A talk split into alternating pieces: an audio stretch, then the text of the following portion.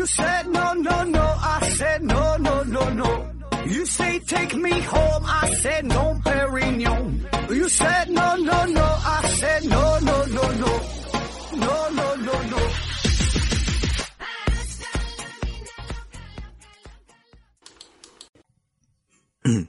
拼命探索，不计后果。欢迎你收听《说好盒子》，咱还是线上硬广啊。这个听节目送奖品，咱们奖品呢现在有这么几样，一个呢是大家学公司提供的五大箱子护眼学习台灯，还有一个呢也是大家学公司呃他们提供的一份价值五百元的网络学习课程，还有一个呢是利纯优先提供的五大箱子膳食纤维。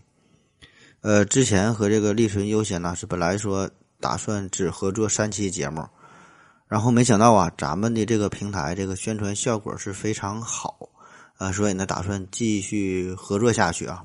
那么欢迎大家呢积极参与抽奖活动。大伙儿可能感觉很奇怪哈，这个今天没有这个美人茶公司提供的五大箱子茶叶了，呃，这个跟咱们的这个合作呀，美人茶公司和咱们合作已经终止了啊。感谢美人茶公司这么多年来对咱们节目的赞助啊和这个大力的支持啊，不管咋说，提供了这么多的奖品啊，这个是真金白银，对吧？这个应该是确实付出了很多，然后咱们的宣传也不知道咋样啊，也也不知道给他们带来了多大的收益啊。总之，咱就是感谢吧，感谢美人茶公司。所以这事儿很很突然哈，感觉啊，就很多事儿都是这样，生活当中也是，就当你拥有的时候呢，可能不太珍惜，也不会在意啊，根本不会感觉它的存在，然后就等到突然这离开你的时候啊，就说没就没啊，连说再见的机会都没有啊，所以大伙儿就好好珍惜吧啊，这这个，嗯、那好了，今天咱们继续考古谜案系列啊，还说这考古的事儿啊，还是说跟这个考古。有关的一个造假的事件啊，今天说的这个藤藤藤村新一这个事儿啊，那么这个事儿呢，离咱们很近啊。为啥说很近？因为在空间上呢，它就发生在日本啊，所以空间上离我们很近。那在时间上呢，也是很近。这个事儿呢，是在二十年前才被暴露出来的啊，所以这时间上呢也是很近。所以你看，这个就是一个特殊的时间节点，再配合上一个特殊的。这个地点啊，特殊的这个国家，就日本这个地方，呃，阴差阳错的哈，很多因素交织在一起，就促成了这起考古史上啊非常著名的一个造假的案件啊，藤村新一事件。那这事儿咱们还是先从日本这个国家说起啊。那一说到日本啊，不知道你是怎么认为的？给大伙儿的感觉可能日本这个国家非常的发达，非常强大啊。然后呢，这个民族也是非常的自律啊，很很讲文明啊。然后同时呢，也可能会觉得日本这国家非常的变态啊，很色情，对吧？呃，不管你怎么认为，那有一点大伙呢应该是都认可的，就是日本这个国家，他们这个民族啊，这种民族自信心啊，这个是非常强大的，呃，甚至呢会让人感觉到就有点这个这个过度强大哈，就就就呃自信的有点有有点过度这这种感觉啊。就自己感觉可牛逼了，但是人家确实有这个骄傲、有这个自信的资本。嗯，你看，从这个二战之后啊，日本一路高歌啊，可以说是整体的科研呐、经济这个水平是突飞猛进，对吧？你看这个航天、呃电子工业、整个制造业、教育的水平，还有这个动画片电影啊、AV 产业，你看很多方面都是稳居世界前列。那现在呢，已经是世界第三大经济体，而在此之前呢，人家常年是世界第二大经济体来着啊，这不是咱们这几年在咱咱中国咱上去了吗？所以说，这个人家是这种这种民族自信心哈，这种这种这种骄傲自豪啊，是有着呃背后的这种经济作为支撑。可是呢，尽管呃这个日本它这么牛逼啊，但是呢，他在考古学这方面，就是说想要研究自己老祖宗这个问题上。呃，却有些抬不起头，因为他们在相当长的时间之内，就是日本本土啊，这国内出土的这些化石啊，什么这些文物、这些标本，呃，只能证明哈，就是这个岛国上的文化，他们的人类历史也就是三万年左右啊，都没超过四万年，就没没找到更古老的这个证据。那本来呢，你说这个事儿吧，倒也无所谓，对吧？因为你考古这个事儿，人类起源这个问题，这个就是一个生物进化的一个客观事实，对吧？你有就是有，它没有就是没有，对吧？该怎么发展，该怎么进化，这是一个自然选择的过程。你并不能说的没有这个古人类化石，就证明这个这个民族啊，这个国家说这个人种怎么怎么的就落后，对吧？你你找到上百万年的化石。你也不用有啥优越感，对吧？这个就是一个生物进化的客观的、现实的这么一个过程啊，代表不了什么东西。但是呢，当时的这个日本，咱说他非常牛逼嘛，对吧？所以他这种心态，呃，不太正常，就是逐渐变得国富民强之后，就开始有点膨胀，啥事儿都想争第一。你这个就一个国家和一个人的这道理，他都一样，就是你当这一个人，他他他。有钱了啊，混得风生水起的时候，荣华富贵的时候，牛逼哄哄的，对吧？就想要开始寻求其他方面的自我的价值和社会的认可，就开始想要往自己的老祖宗的脸上贴金，对吧？就证明自己，呃，有着如何光荣的历史啊，有着如何高贵的血统啊，是是富贵人家的小姐啊，不是一般的小姐。所以这个时候，日本就正处于这种心态。那其实这就和之前咱这个节目说这个英国的发现这个皮尔当人，这个心态它它差不多啊，同样的心理。你看这也是一个岛国对吧？发现古人类化石马上就自嗨了啊，上劲儿了，根本就控制不了自己啊。这个这就是人类的一种通病啊，都有这种心态。那就是当这个经济发达、高度发达之后，就不再满足于经济上的强国。日本还想成为政治上的强国，还想成为文化上的强国，还想做到文化的输出。我就是想用软实力开始征服世界，所以这个当时的日本哈，你看很自然的就想通过这个考古来证明自己的国家的这个古老的程度，自己也有着非常绚烂的悠久的历史。那这个呢，就是当时日本的经济大环境。那好了，第二大方面呢，就是这个文化方面。那日本的历史呢，呃，就是总体来说是相当悠久了，嗯，有记载的。呃，起码呢也得有将近两千年的历史啊，这个已经在全世界范围来看啊，这个是已经很悠久的历史。日本呢也是一直以神国自居啊，他们也有着非常庞大的神话体系哈，就大和民族嘛，他们自称是，他们有创世的神，他自己的这个神叫做天照大神啊，他们都是天照大神的后裔。那么从这个神话时代到现在啊，据说是已经有了一百二十六代啊。但是这个你说神话这东西毕竟是神话，对吧？你你你没有一个证明，你你得需要考古研究的一些化石啊，需要标本，对吧？需要这些东西。你像咱们的传说，你你说什么炎炎黄啊，什么这些，对吧？你得找到标本，你得找到古人的化石，这个才是重点。所以这个时候，这个日本呢，就急需更加古老的历史来为自己高度发达的现代文明作为注脚。那么当时咱说了，他发现的这个。呃，最古老的这这个这个文物啊，标本的证据，也就是三万年左右，对吧？你三万年，这个显然太短了，不足以让日本成为一个德智体美劳全面发展的真正意义上的国际这个大国。所以你看，在这个二战之后，日本处于一种什么状态？就是这种经济上的高度发达和文化历史的羸弱啊，可以说这个是激发日本考古学的一个根本上的原因。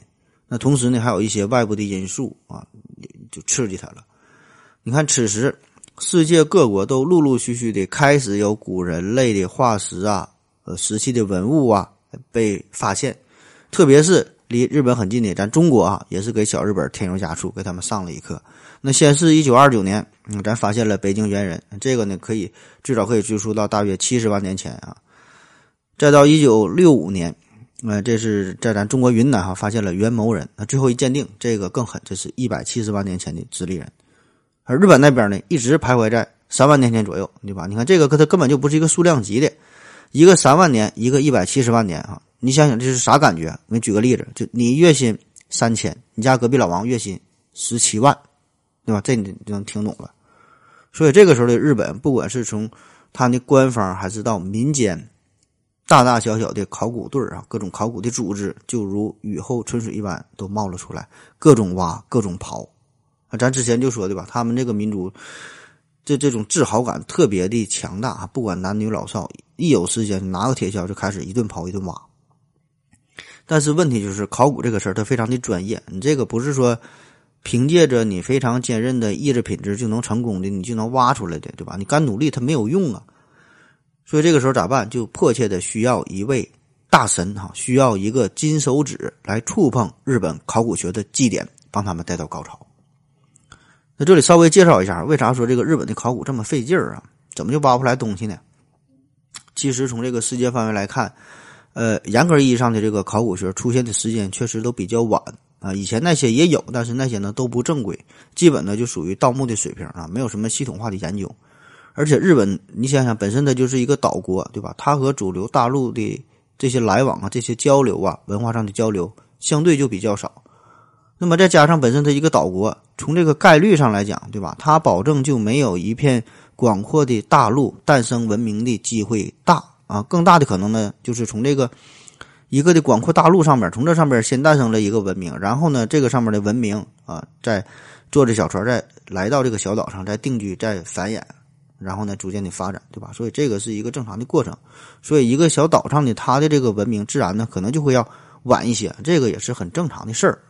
那还有一点呢，就是这个日本的土地本身，它这个日本的土地，它这个土壤呢，很多都是多半都是这种这种酸性的土壤，所以呢，结果呢就会让人和动物的骨头的很难时间很难长时间的在这个地下保存，这都腐蚀没了。所以你这些就给考古工作带来了极大的困难。所以说，当时这个日本的考古队呢，他们呢只能是通过寻找远古地层当中的石器，呃，来了解自己的文明。这个呢，专业的说法叫做地层学，就考古学方面这个叫地层学。啥意思啊？就好比说，你在一万年前的地层当中，你发现了一个大水杯啊，那就说明咱咱在这一万年前啊，这地方有有人生活过，有人生存过。你在五万年前的这个地层当中找到了一个大碗啊，那就说明这个在五万年前啊，五万年前的地方它有人。对吧？所以这这个是，这是一个考古工作的一个研究的方向，一个办法啊。呃，并不是说针对于这个石器本身进行研究，就是说你先发现了一个碗，然后沿着这个碗这个造型啊，这个纹理啊，说的是哪年的啊？这是另一个派系，这个叫类型学，就是考古学另外一个一个一个分类的事儿。那当时这个日本是在一九四九年，日本呢才在关东地区群马县，在这个呃火山灰层当中呢，发现了第一批旧石器。呃，之后很长一段时间嘛，也陆陆续续的有一些旧石器的遗址被发掘出来，但是呢，基本呢都是处于三万年前的这个这个时间点啊，就没有更古老的了啊。这就是当时整个日本考古学界面临的一个巨大的窘境啊。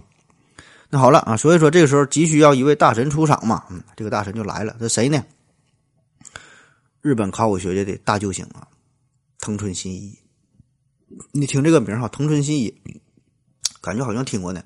咱们看这个《名侦探柯南》的时候呢，听过一个人叫做工藤新一，字儿跟他很像，就差一个字儿。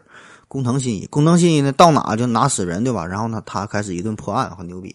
这个藤村新一呢，啊，也是，他也很牛逼。他到哪，哪就有远古石器被发掘出来，效率非常高，贼不走空，到哪哪有啊？在短短的。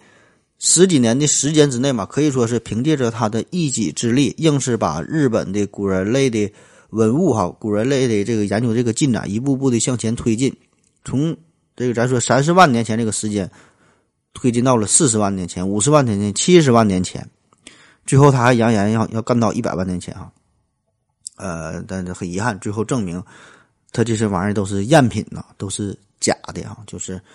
藤村新一先生是事先把这些东西事先埋藏在土里边啊，然后呢再挖出来这这个是是这么回事儿啊。那这个藤村新一，我估计现在应该是还活着。我在网上查了一些资料，起码是没查到他死的消息。呃，他是一九五零年出生在日本的宫城县，所以你看到现在他应该才七十岁啊，应该还健在。呃，这个人他小时候呢就对考古学产生了浓厚的兴趣。据说呀，他曾经在自己家的后院发现了绳文时代的呃陶器的碎片啊。绳文时代这是日本历史上的一个重要的时期，跨度很长，大约呢是从公元前一万两千年呃一直到公元前三百年都叫绳文时期啊，就他们这么一个时代啊。呃，当然这个事儿不知道真假啊，也不知道是不是真的挖出来了。反正说一般成功人士嘛，都喜欢给自己。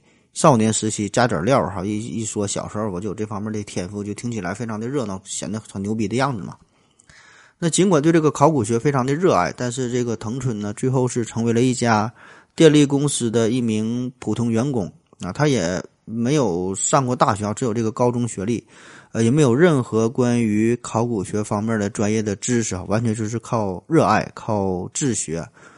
呃，一有时间呢，就和专业的考古队混在一起啊，没事请他们吃个饭呐，喝点水啊，然后进行一些交流啊，然后学习学习。那一而来一一来二去啊，就就是和大伙混熟了。然后专业考古队呢，就是带他参加一些考古挖掘的工作啊。反正咱说了，当时这个大时代，大伙都喜欢考古，都喜欢挖掘嘛，也没挖着什么东西，所以呢，就带他玩呗啊。这个就是当时啊藤村所处的这个情况。好了，咱们先。休息一会儿啊！我要跟正南去尿尿，你要不要一起去啊？我也要去。哎，风姐，我要跟正南、阿呆一起去尿尿，你要不要一起去啊？嗯，喝了口水回来，咱们继续聊。藤村信一的正式走红呢，是从一九八一年开始的。这一年呢，他年仅三十一岁。原因呢，就是在他的老家宫城县啊，有一个叫座山乱木的遗址，在这里边呢，他发现了四万年前的石器。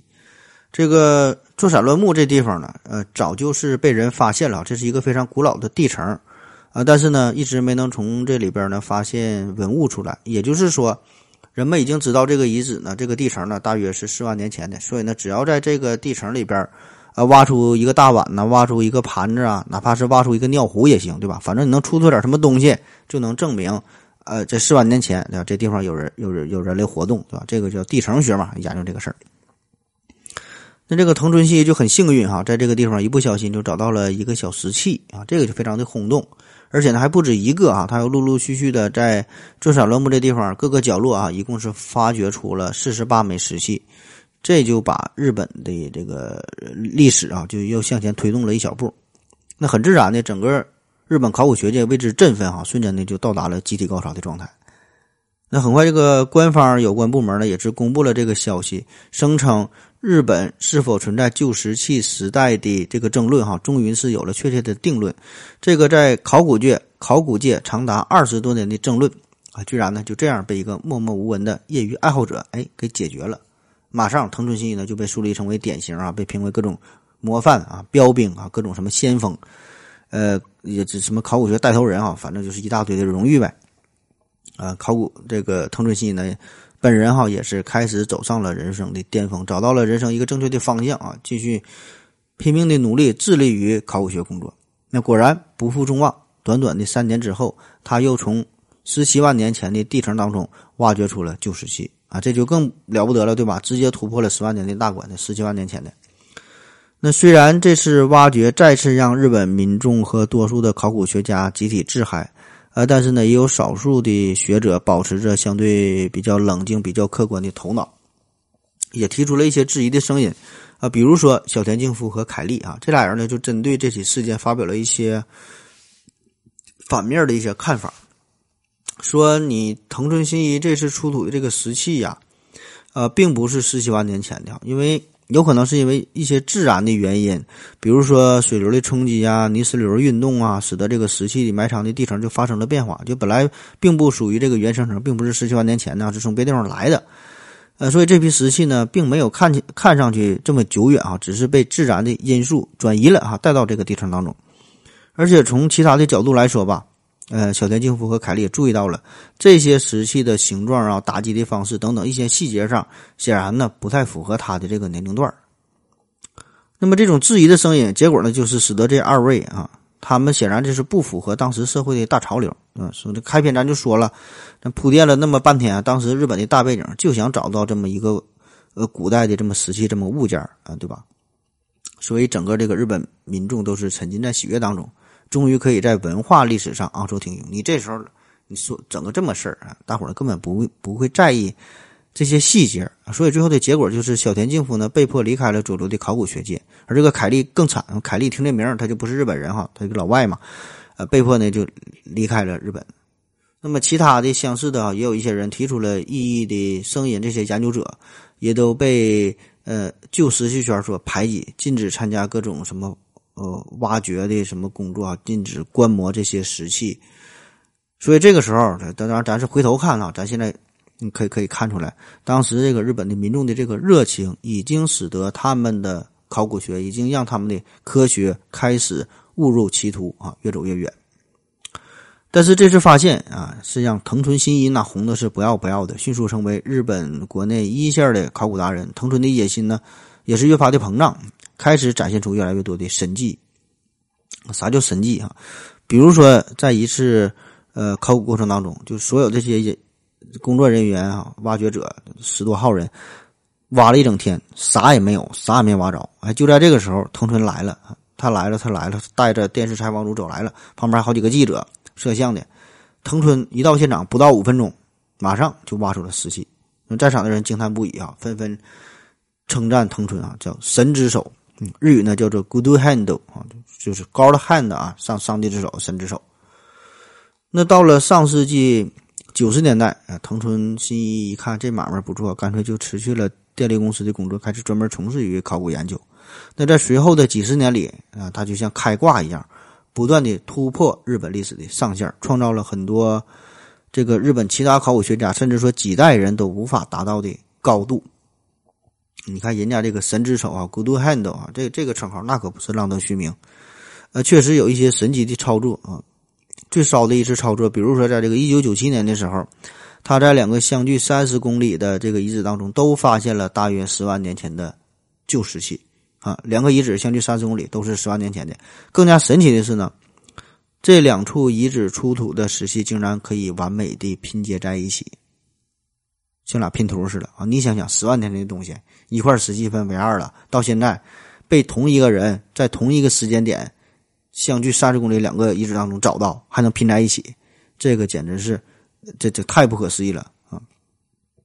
但是呢，当时日本学界对这个事儿是一点怀疑都没有啊，反而认定这个是世界上最古老的可坠合石器啊，可坠合就是能拼接在一起的，所以这个非常自信嘛，自信有点过度了。那在所有这些发现当中呢，最重要的也是最有代表性的，就有上高深遗址啊，上高深。嗯，早在一九九三年的五月，这个藤村呢就在上高深遗址当中呢发现了六枚五十万年前的石器，呃，然后呢又在。呃，之后是发现了六十万年前的石器，找到了十五件。在一九九九年又找出了七十万年前的旧石器。那么这个呢，就让日本考古学啊实现了它的连续的三级跳。你想想，这个七十万年前的时期，这个已经是追赶了咱这个北京猿人的这个这个年代了。那么这个事儿不仅是在日本啊，在全世界的考古圈那都是相当的震撼。那这时就再次让日本啊整个的沸腾起来。而且这个政府啊还下令哈要把这个事件写进历史教科书。啊，你想想，一个事件能写进教科书，那绝对是，呃，应该是非常严谨的官方的认可，对吧？因为这个会涉及到一个国家形象的问题，这哎，这个他就被写进教科书了。但是藤村，但是藤村呐，并不满足啊，七十年还是不够啊，他扬言呢要挖出一百万年前的旧石器，要作为礼物送给他的恩师，呃，秦泽长介啊，当然咱都是没听过这个人了哈。啊，他是日本旧石器考古学界的泰斗式的人物啊。这个藤村呐，他的豪言壮语再次让大家打满了鸡血一样的民族自豪感是油然而生，感觉全世界的考古历史啊都得被他一个人所改写。这个人类的起源可能都来源于日本啊，最早的文明也都是来源于日本，这把他们给牛逼的。当时这个藤村信要不是有两个睾丸坠着，估计啊真能飞上天，和太阳肩并肩了。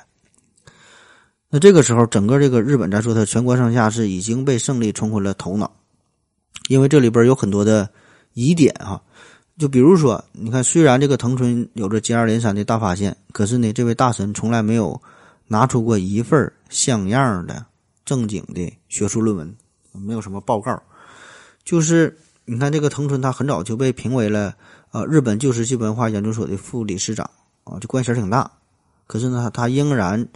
醉心于啊，在第一现场发掘呃文物这个工作，这这这里边咱倒不是说投身一下工作不好啊，但是你作为一个考古学的研究者，对吧？你不但要积极的投身一下的工作，不但要把握第一手的资料，你还还应该有后续的研究，对吧？你得整理出有理有据的论文，对吧？你你得扩大自己的影响力，然后和同行进行切磋，进行研究。这个是同等重要的事儿。那还有一个值得质疑的地方，就是所有这些刷新记录的旧石器，所有这些发掘工作哈，都是藤村一个人所发现的。咱之前也介绍了，就是同样一个地方啊，其他十几号人、二十几号人，很多很多的考古人员都发现不了啊，都擦肩而过。你要说这事儿吧，一次两次可以对吧？你藤村运气好，但是你每次都这样，未免的有点太过神奇了。而且这藤村他这个眼神还不好，他近视眼，看东西都费劲。他怎么就能挖出来呢？一挖一个准啊！而且藤村挖出来的这些石器大多都是非常完整，而且还非常干净啊，表面基本都没沾什么土啊，这就很诡异。而且更狠的是呢，他挖掘出的这些非常古老的石器。很多都是离地面非常近的，可能就离地表五厘米左右，这非常非常浅了，对吧？所以你这个不管是地壳怎么变迁啥的，它也不能这么浅的，而且基本很多时候它都这样。再从这个细节上来看，他挖掘出的四十万年前的旧石器和七十万年前的旧石器，这个切面啊是非常非常的相似，感觉就是一个加工厂制造出来的。但是呢，啊，少数的学者提出的种种的这些质疑的观点，却遭到了民众的攻击。嗯，就说呗，对吧？你这保证就是演戏呀，对吧？同行才是冤家，你们之间的这个仇恨才是最赤裸的仇恨。嗯同行的最最看不得就是自己同行比自己混得好，所以呢，大家这种集体的自嗨啊，就没有人关心这些细节，没有人关心这些真正科研的考古上考古上的这些需要在意的东西。反正就是大伙儿感觉很 happy 哈。那随着考古学的发展，日本的旅游业呢也跟着蓬勃发展起来。因为大家都想到这些遗址是吧？到这地方看一看自己祖先的遗迹是啥样的啊？比如说刚才说的上高山遗址，这个地方很快就被日本打造成为最有名的一个建筑遗址了。嗯，它所在的这个宫城县也是利用这些惊人的考古发现，大搞旅游业，被冠上“猿人之里”呀、呃日本人发祥地啊等等这些称号啊，赚的那叫一个嗨。那其他地方一看，你这地方这这考古哈，这整的这么好，然后旅游业这么火，这么赚钱。呃，旁边什么岐玉县呐、北海道啊、福岛县呐、呃山形县、岩手县等等等等，很多地方政府啊都邀请藤村新一来到当地进行这个石器遗址的挖掘工作。那结果呢，这个藤村都没让他们失望，所到之处啊，保证都能挖出旧石器遗址。特别呢是在这个北海道清水町，呃下满曼西这个地方，下满曼西遗址，从这里边呢还出土了五十万年前的石器，啊，被称为。亚洲最北最北的猿人遗迹，那这些不但是改变了当地的这这个考古历史啊，也是促进了旅游业的发展。那回顾一下这个事儿哈，这藤村大师是从一九八一年开始走上日本考古学界的神坛，一直呢被奉为石器发掘之大神啊，探索石器之名人。这种情况呢，一直是持续了将近二十年哈，是到二零零零年的时候。藤村大师这些不为人知的秘密才逐渐的浮出水面，最后才被破解出来。这事儿呢是在二零零零年十月二十二号的时候啊出事儿了。地点在哪呢？仍然是日本宫城县的上高山遗址。呃，有一家新闻媒体的记者啊，为了能够完整的记录到藤村大师整个挖掘的过程，就事先呢偷偷的在藤村准备挖掘遗址的这个现场呢，是布置好了监视器。啊，就想完完全全的复原这个考考古过程嘛，完整的记录一下。啊，当然这个事儿哈，藤村是不知道的。可是啊，万万没想到，记录到啥了呢？在这个凌晨时分，监视器当中出现了这么一幕：有一个身影出现在这个遗址之上，非常警觉地环顾一下四周。那确认四周没有人之后，他就悄悄地靠近了目标地层的挖掘处，然后从上衣兜里边拿出了一个小铲子和一袋装满石器的小袋子。然后呢，用那个小铲子在这个在这个地表上挖出一个小土坑啊，再把这个石器啊小心翼翼地埋了进去啊，这这这把土填平，用脚还踩了踩。那接着呢，又换了几个不同的地点头，如此操作，埋下了数枚事先准备好的这个石器。整个过程呢，大约十几分钟哈，然后这个现这个黑影就匆匆的消失在了考古现场。这个黑影是谁呢？啊，自然就是藤村新一。那此时。夜幕中的藤村新一啊，一定是沾沾自喜啊，幻想着这些刚刚被埋入土里的这些石器啊，很快呢也就会再一次呃被重新的挖掘出来哈，成为一个考古大发现啊，也即将兑现自己一百万年的诺言。那在日本的考古学界啊，在这个社交媒体上，也一定会再次掀起新一轮的讨论的狂潮。再次把自己送上风口浪尖啊。那等待他的将是巨大的荣誉、同行的认可、鲜花、掌声、嫩模、跑车啊，所有所有啊这些。可是他怎么也没有想到，这一幕呢就被这个每日新闻的记者偷偷安置在现场的监视器完全的记录下来，这个显得就有点尴尬了。但是这个记者呀，当时并没有马上揭穿这个把戏啊，而是经过了短暂的沉淀之后，啊，在十一月四号，每日新闻的记者假装呢要对藤村进行一个个人的访谈，呃，就邀请他到事先安排好的一个旅店当中。那这时候大这个藤村大师哈自以为是个大师呢，来到这个地方。那随后呢，这个记者呢就播放出了二十二号凌晨那段埋尸器的这个录像啊。那放完这个录像。旅店当中的空气呀，仿佛就是凝固了一样，时间呢也静止了下来。那不晓得藤村信一当时是怀着怎样的心情看完了这段录像，反正呢，他只是呆呆的坐在那里啊。记者就问了：“呃，你究竟是在干什么？能给咱们解释一下吗？”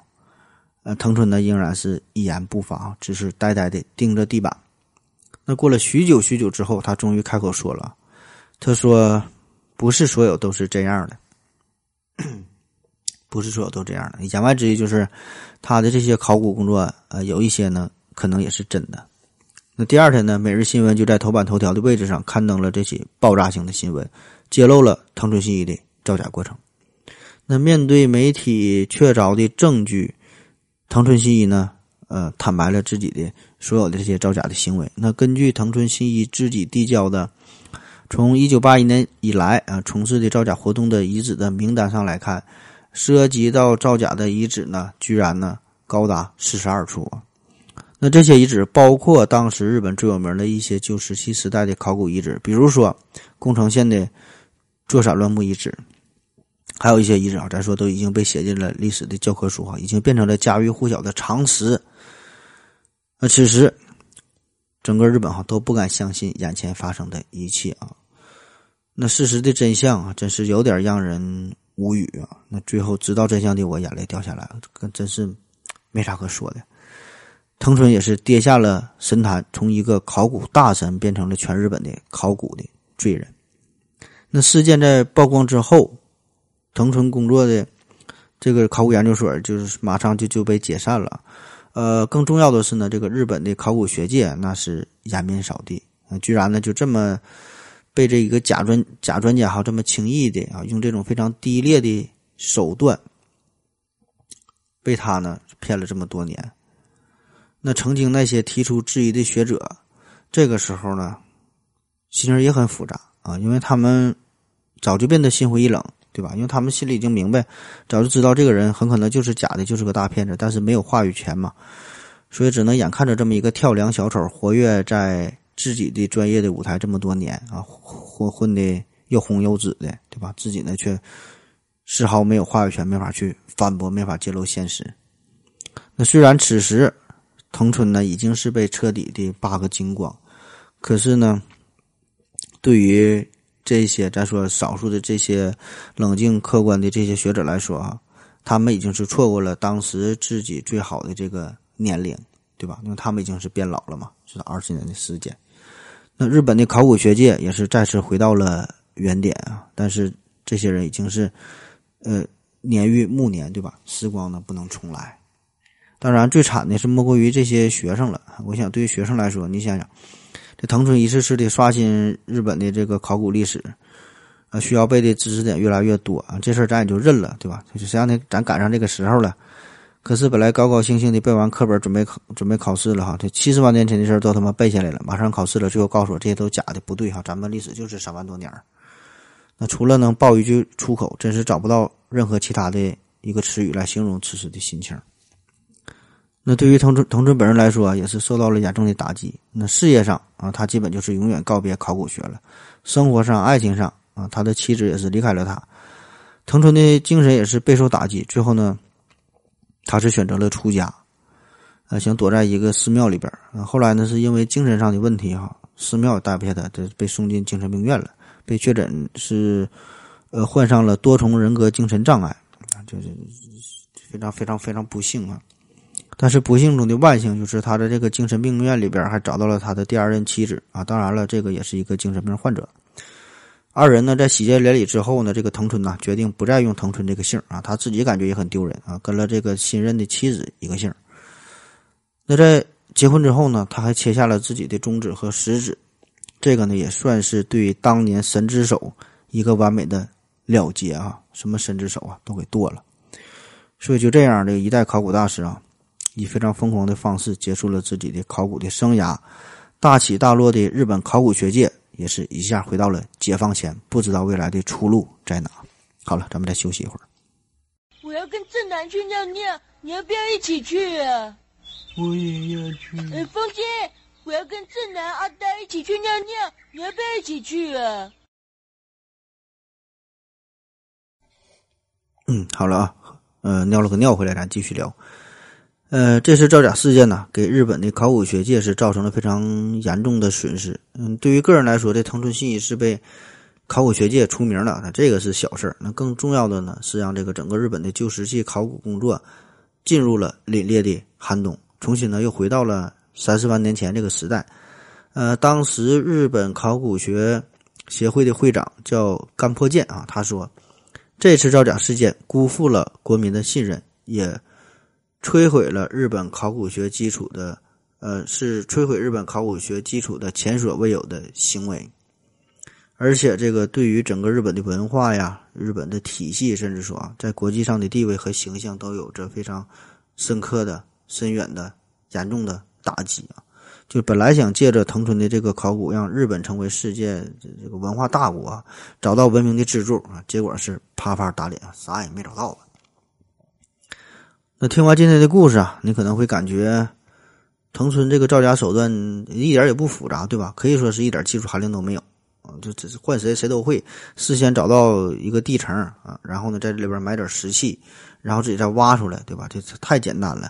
地层年代嗯断定好了，那么这个石器的年代自然就跟着就确认了，对吧？那谁都能成为大师，很简单。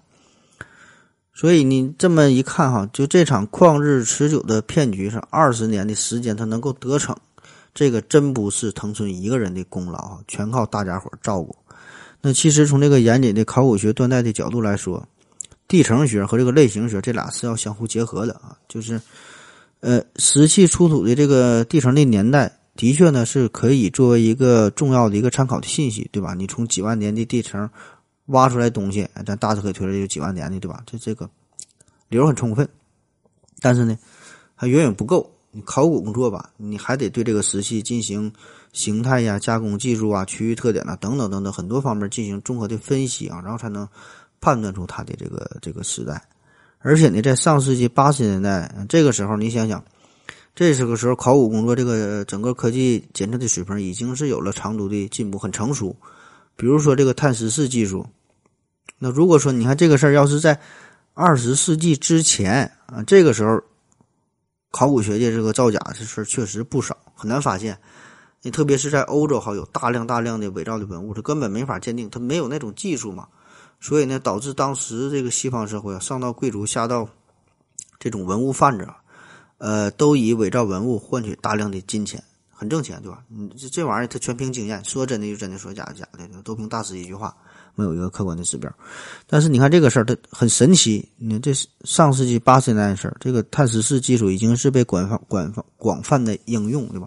所以这个考古造假这事儿其实是很难的啊。但是当时日本为什么不用碳十四的技术去鉴定一下呢？这就是咱开篇说的，呃，当时日本已经是深深的沉浸在了非常浓烈的民族主义情节当中啊，就想通过美化日本的历史来彰显自己的国际地位啊。嗯，就是根本他就。不再考虑这个事儿了。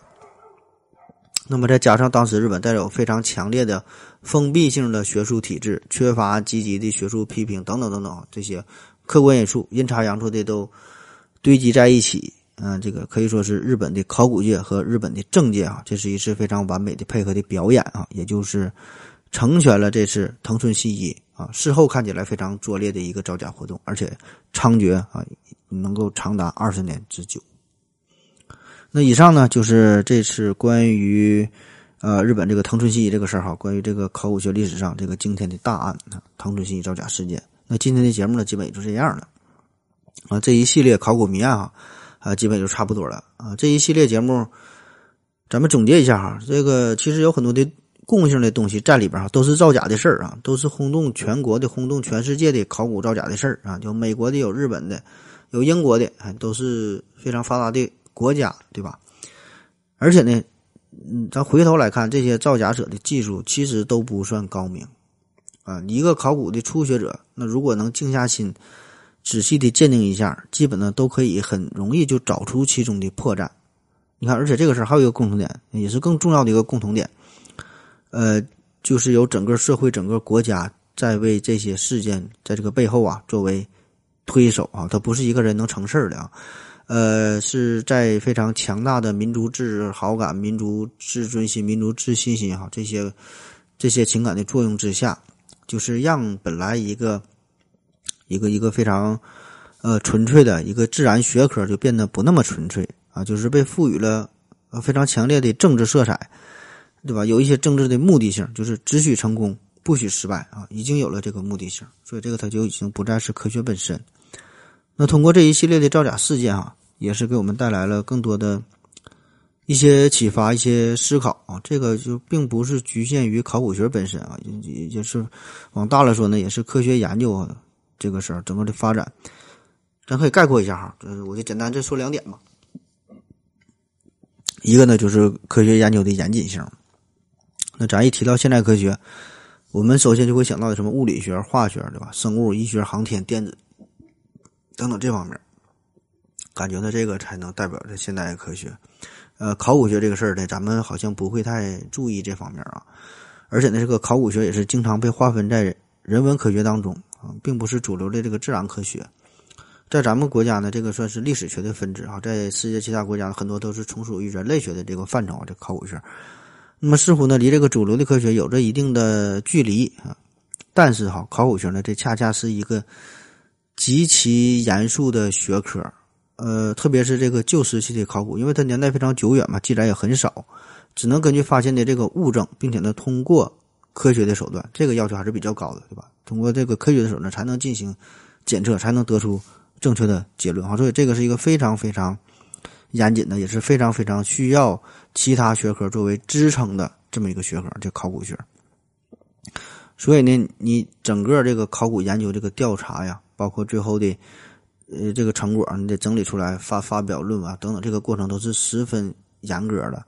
你动辄几万年、几十万年、上百万年的事儿啊，这个必须呢要综合运用什么地球科学、地质学、动物学、植物学，甚至说什么古气象学等等等等。所以，所有这些周边的科学的知识，而且呢还要运用非常先进的物理手段、化学手段，对吧？各各各种各样手段，那么通过这些啊，精准的分析。所以呢，我觉得考古学啊，这个才是确实这是一个非常非常需要科学精神的地方。那么反过来说啊，这个造假呢也很容易啊。嗯，所以呢，很多人个人来说也是容易被一些利益哈为名为利所驱动，还有所谓的民族的荣誉感啊这些交织在一起。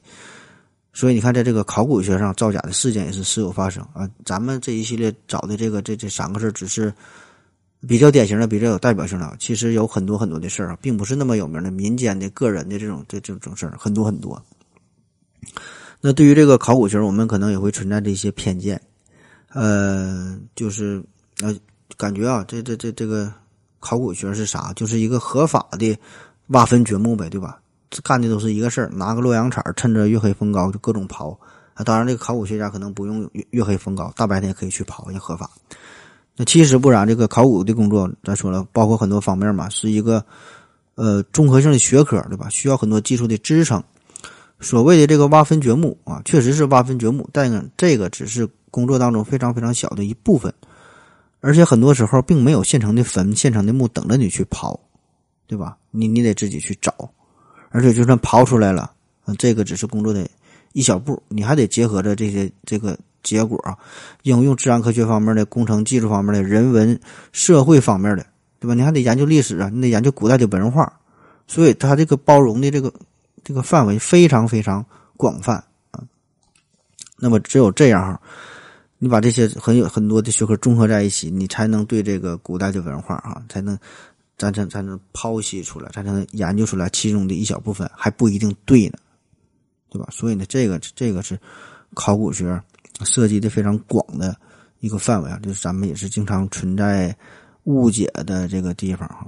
所以呢，我们只有通过了非常科学严谨的研究之后啊，才能有充分的理由相信挖出来这个东西啊，咱断代或者这是几万年、几十万年的，才能通过这个文物证明这个文明的演化和来历，寻找到一些远古时代留下来的蛛丝马迹啊。这个对于整个人类、对于民族来说，这个发展都是有着重要的意义啊。这是第一大方面，说这个科学的严谨性、严谨性啊。呃，第二方面呢，叫科学的纯粹性，纯粹性。嗯，科学纯粹性这个话题，咱也是提到过很多次了。嗯，但没有办法啊，任何一个时代、任何一个国家、任何一个民族、任何一个社会体、社会形态里边，这个科学它都不可能百分之百的纯粹，都会夹杂着一些与之本来应该没有什么关系的因素啊，就是都会受到一些外部力量的裹挟，甚至被扭曲，甚至被利用。所以科学没有办法，它。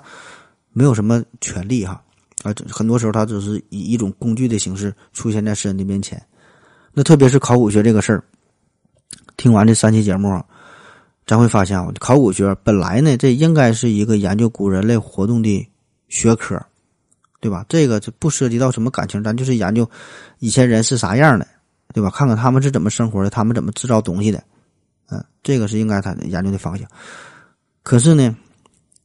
考古这个事儿啊，对于任何一个国家来说，都会显得十分的重要。每一次考古的新发现，都是古代文明的一次刷新、一次重建。就我们不仅能够从考古当中发现一些埋藏了千年万年的这些宝物啊，同时呢也能见证古代的一些历史和文化，对吧？所以这也就从侧面呢，它就能证明一个国家的强盛啊，起码过去很强盛。所以，这个也就是世界各国各国对考古工作都非常热衷的一个原因，对吧？就所以，对于一个民族来说，对于一个国家来说，都觉得，对吧？我考古发现之后啊，过去非常的灿烂，这样呢，就可能把本国的人民呐，这个民族啊，让他的这个文明史啊变得非常的丰满啊，可以呢继续的理直气壮的往前推演下去。这个就是一种。强大的文化的凝聚力啊，一种内驱力啊，但是很多时候，这种力量确实是存在的，但是这个力量它是一种没有方向的力量，它只是在推动，但是说至于推到哪，那就不一定了。所以呢，这种力量它瞎推，很容易就给推跑偏了。那回顾今天的这个故事啊，就是这样。这个藤村他这个非常耀眼的考古的业绩，呃，当时的日本的这个专家也是提出了一些质疑声嘛，对吧？就是。包括石器的形状啊、质地呀、呃、出土的这个地方和周围的关系啊等等，都都有过怀疑。那所有这些正确的意见，几乎呢都被抹杀掉了啊。所以当时整个这个日本的思想就是已经被禁锢起来了。那只要得到某一专业领域一个最高权威的一个认可之后啊，相当于就是一个免检产免检的产品啊，其他任何质疑的声音、所有的意见都显得微不足道。根本就没法再重新去审视这个事儿了啊！所以呢，正是由于呃，当时日本是得咱说藤村这个事儿是得到了某些权威的庇护和纵容吧，呃，藤村最后才在日本考古学才能说是为所欲为啊。那如果不是后来日本这个新闻媒体阴差阳错的无意中揭穿这个事儿啊，不知道最后他会让日本考古学界发展到何种地步。所以这个时候啊，咱说藤村时代的这个日本，他的这个考古工作已经是变得不太、不再纯粹了，不再纯粹了。因为科学本身，科学研究这个事儿，它就是一个不断纠错的过程。科学经常犯错误啊，这个是很正常的。它没有一个不变的真理啊，没有一个永恒的定律，它一直都是在改变，一直都在不断的纠错，不断的完善自我。嗯，这个就是科学一个进展的一个必然的过程。科学就是要不断的审视自我，甚至说是否定自我。但是，这个科学一旦与政治联姻，或者说是被政治所利用啊，科学它就变了科学因为政治永远是对的，对吧？所以这个时候科学也会变得永远正确，前途无限的光明，也就不再去纠错了。那咱之前也聊过其他一些关于学术造假的事儿啊，就科学圈的大骗子，比如说这个布朗洛的 N 射线，呃，还有最近还是日本的，也不算最近了，也是多少年，十多年前了吧，应该是日本的小宝方晴小宝方晴子这个事儿啊。呃，这里边当然会有一些个人对于名利的追求，但是我觉得更重要的啊，仍然是这种巨大的民族精神、国家精神在起作用。你看这个布朗洛和 N 射线这事儿，就是在伦琴发现 X 射线不久之后。那小宝方晴子这个事儿呢，也是当时正处于干细胞研究的非常火热的状态啊，所以日本就整出了一个这么事儿嘛。所以这个个人的研究成果啊，马上他就得到了官方的认可，因为国家就需要这么一个一一个一个研究的成果，需要这个成绩。所以这个荒诞的闹剧就拉开了帷幕啊，真实的声音也就随即呃随随之也就被打压下去。所以这种持续性的造假啊，从来它都不是一个。个人的道德的问题啊，也不是说一个个人为名为利这么简单的问题。就以咱现在的整个科学体系这种纠错的能力来说，你一个人想去造假，这太难了。你一个人想造假太难，难到什么程度？我觉得一个人你在一个国家这种层面，你想造假的话，这个比获得诺贝尔奖都难，对吧？你研究诺贝尔奖，你真正研究个东西就能获得诺贝尔奖，但是你想造假，在国家水平、在国际水平造假，你。想骗那么多的同行，那么多专业的前辈，那是不可能的事儿啊。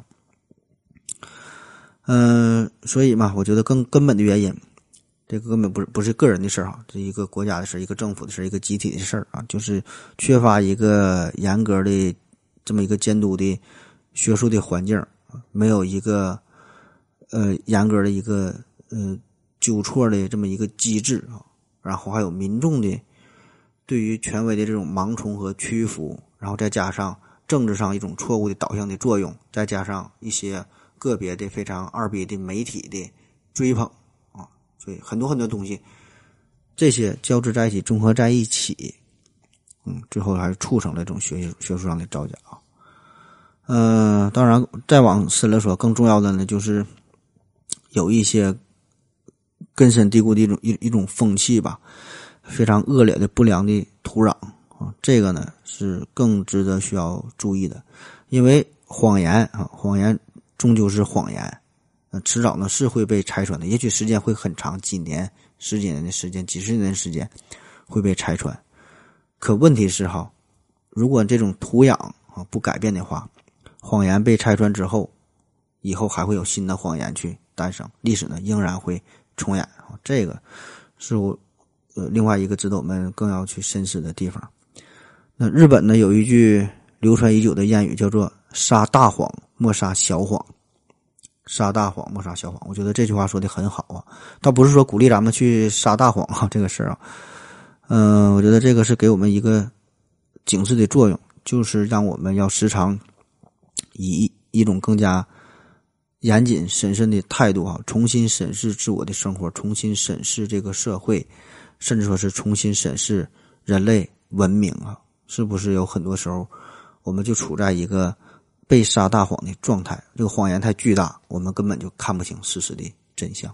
好了，感谢您各位的收听，收听，谢谢大家，再见。